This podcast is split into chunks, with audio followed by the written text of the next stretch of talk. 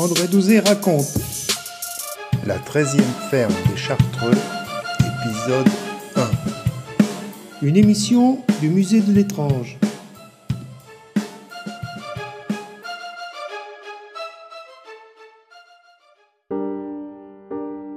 Les, les Chartreux installés à Sainte-Croix-en-Jarez euh, disposaient d'un nombre de propriétés réglementaires et ceux de la Chartreuse de Sainte-Croix-en-Jarez disposaient euh, de 13, euh, on va appeler ça des domaines, 13 domaines qui sont des, grosses fermes, des grosses exploitations agricoles et paysannes qui permettent à la Chartreuse de vivre. Et on pense que le domaine numéro 13, la ferme numéro 13 des Chartreux, était le domaine de la Rabarie, qu'on va retrouver au-dessus euh, de la retenue, en gros, à hauteur de, la retenue du, barrage de Couzon. Et euh, c'était une grosse ferme euh, d'un modèle comme on en trouve dans notre région, dans le Pilat, des, corps d'habitation, des corps pour engranger le matériel, les céréales et les animaux, et ensuite des fermetures sur l'avant et l'arrière du bâtiment.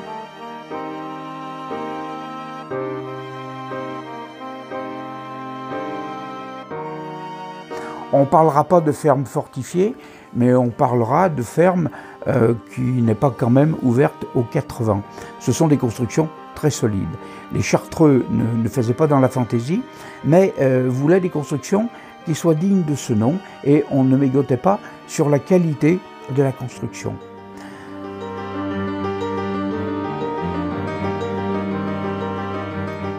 Cette, cette rabarie, cette, cette 13e, ferme, euh, pour nous, a représenté euh, au moins deux pôles d'intérêt, euh, plus un troisième qui, qui est l'intérêt d'entrer dans le droit fil de l'histoire et des propriétés cartusiennes des Chartreux de Sainte-Croix-en-Jarret.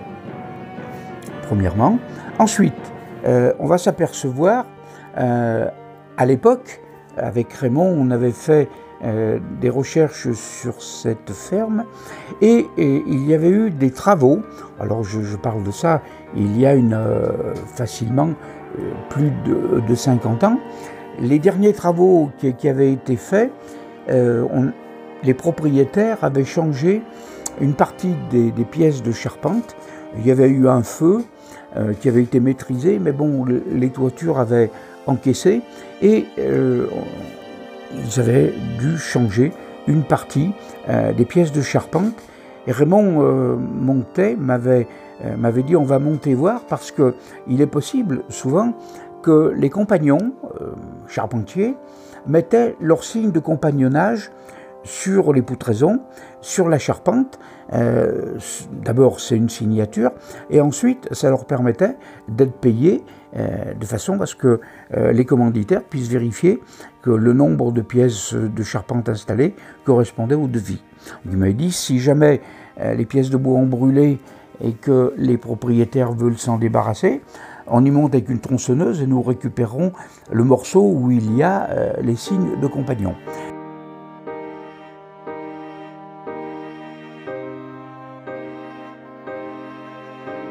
On estime que l'Arabarie est une construction euh, qui a été une des dernières euh, construites, mais on peut penser qu'à l'époque de Polycarpe de la Rivière, au XVIIe siècle, l'Arabarie existe. Donc on pense qu'elle est euh, fin XVIe, début XVIIe, peut-être avant, mais on ne sait pas. En tout cas, elle apparaît sur les registres des propriétés cartusiennes à cette époque. C'est quand même un bâtiment très ancien, aucune fioriture sur ce qui est les encadrements ou euh, les fenêtres ou à l'intérieur.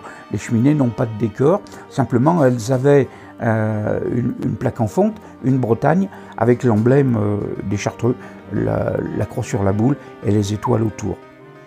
Et nous sommes montés lorsque les pièces de charpente calcinées, abîmées, ont été descendues une partie était tombée sous l'effet du feu, ça avait implosé.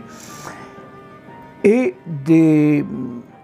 un, charpentier était venu pour amener les pièces, euh, les nouvelles pièces, et ensuite pour dégager les pièces anciennes. Et Raymond regardait au fur et à mesure s'il y avait des marques de compagnons. Nous n'avons trouvé que deux marques de compagnons et qui étaient des marques de comptage, de comptabilité. Euh, donc ça n'était pas, pas inintéressant, mais il n'y avait rien d'extraordinaire dans le symbolisme euh, du compagnonnage en, charpente et en travail du bois. On avait quand même pris euh, ces pièces de bois. Et puis Raymond avait une idée derrière la tête parce que ils avaient, du temps qu'ils y étaient, euh, les, pannes, c'est-à-dire les grosses pièces de charpente qui tiennent tout le solivage et la couverture, euh, à cette époque, euh, c'était des bois qui étaient coupés à la bonne lunaison et surtout pas dans des bois blancs. On utilisait du chêne, du châtaignier, des bois qui étaient faits pour durer des siècles et des siècles tant qu'il que, n'y avait pas le feu. le châtaignier et le chêne, la vermine s'y installe très difficilement, surtout dans le châtaignier en raison de ces tanins qui, qui détruit les vers des tarières euh, ou d'autres bestioles qui vont essayer de coloniser. Toujours est-il qu'il voulait changer ces pièces de bois qui avaient souffert euh, sous le feu et puis la pourriture. Euh, les bois avaient quand même avaient, souffert, avaient moisi. Et Raymond, je attendais, il m'avait dit, on risque d'avoir des surprises intéressantes.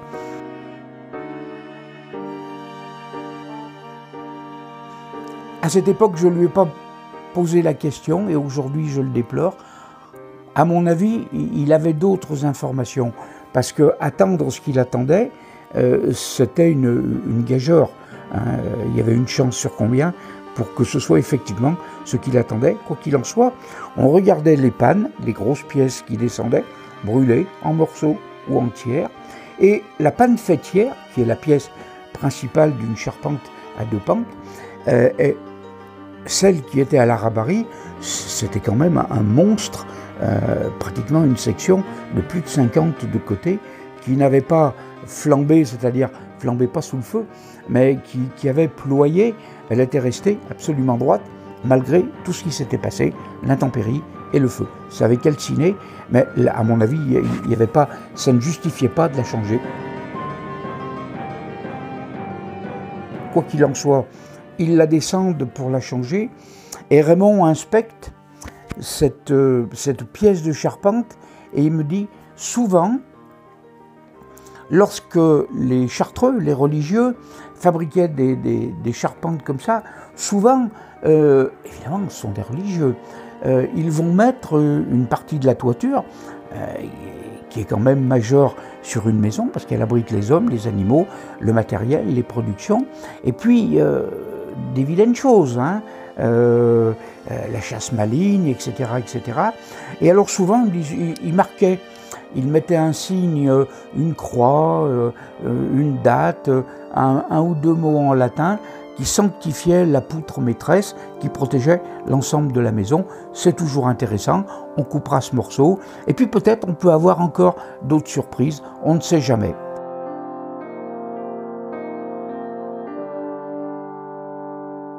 Et en effet, euh, lorsque la, euh, la, panne fêtière a été descendue, Raymond a gratté, il avait amené une espèce de balayette métallique, une brosse métallique, et euh, il avait frotté la partie de, la pièce de charpente qui était horizontale, mais la plus haute, c'est-à-dire tournée vers les cieux, vers le voilà. Hein, il y a quatre côtés une pièce de charpente et donc il y a celle du dessus, et c'est cette partie-là qu'il a soigneusement nettoyé. Et évidemment que je pense qu'il avait eu des informations, car euh, euh, il, il, attendait quelque chose. Et cette chose est arrivée au rendez-vous. Qu'est-ce que c'était? Eh Tout simplement, dans cette pièce de charpente, il y avait comme un tampon, un bouchon rectangulaire en bois.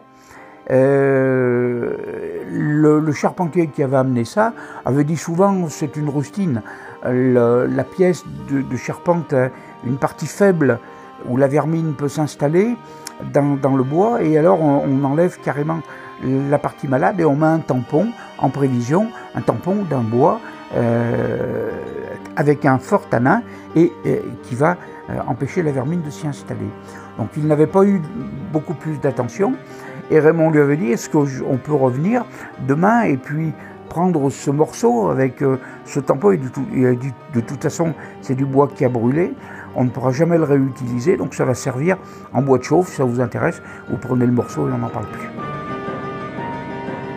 Et le lendemain, nous, y sommes montés. On a pris effectivement, on a coupé à la tronçonneuse le, morceau où il y avait ce que j'appelle sommairement un tampon, une pièce de bois rectangulaire. Oh, ça pouvait faire quoi? Une trentaine de centimètres de long sur 17-18 de large. Et, il avait amené des outils, des ciseaux, un maillet, un marteau, des pinces, euh, et puis des espèces de petites, euh, de petits pieds de biche, des pinces Monseigneur. Et donc il a gratté, gratté, gratté, et finalement il a fini par enlever ce tampon. Et ce tampon n'était pas très épais, contrairement à ce qu'avait pensé le charpentier. En fin de compte, le tampon n'était pas là pour euh, euh, une faiblesse du bois. Le tampon cachait quelque chose. Les Chartreux avaient mis dans une cache une petite Bible. Évidemment, euh, l'aspect religieux n'échappera pas. Euh, cette petite Bible, pour sacraliser la ferme numéro 13 des Chartreux, la ferme de la Rabarie, euh, ils avaient mis une petite Bible, comme d'autres vont mettre une médaille, une dédicace. on, va on va demander à un saint ou une sainte de protéger la maison. Peu importe, il n'y a pas de saint particulier pour la protection des fermes chartreuses. Dieu y pourvoit, paraît-il, très largement. Et la petite Bible avait souffert parce qu'elle était au point le plus haut de la maison, et elle souffrait parce que le tampon qui était dessus n'était pas très épais, d'humidité, l'hiver, euh, l'automne, euh, au début du printemps. Elle souffrait peut-être d'un peu d'humidité, l'humidité finissait par suinter, et puis l'été, de la grande chaleur. C'était le point le plus haut de la maison, euh, sous le plancher, euh, sous les, tuiles qui, chauffaient. Il n'y avait pas d'isolant à ce moment-là sur les, pièces de couverture comme on en met aujourd'hui. Le chaud, l'humidité, le froid. Et Raymond a enlevé précieusement cette petite Bible. Il n'y avait rien d'autre, ni médaille, ni rien du tout, ni, dédicace. Mais il me dit c'est une Bible très intéressante, très ancienne. Et puis c'était une Bible euh, que les Chartreux ont mis, donc euh, elle mérite pour nous toute notre attention, euh, tout notre respect, et puis l'aspect religieux.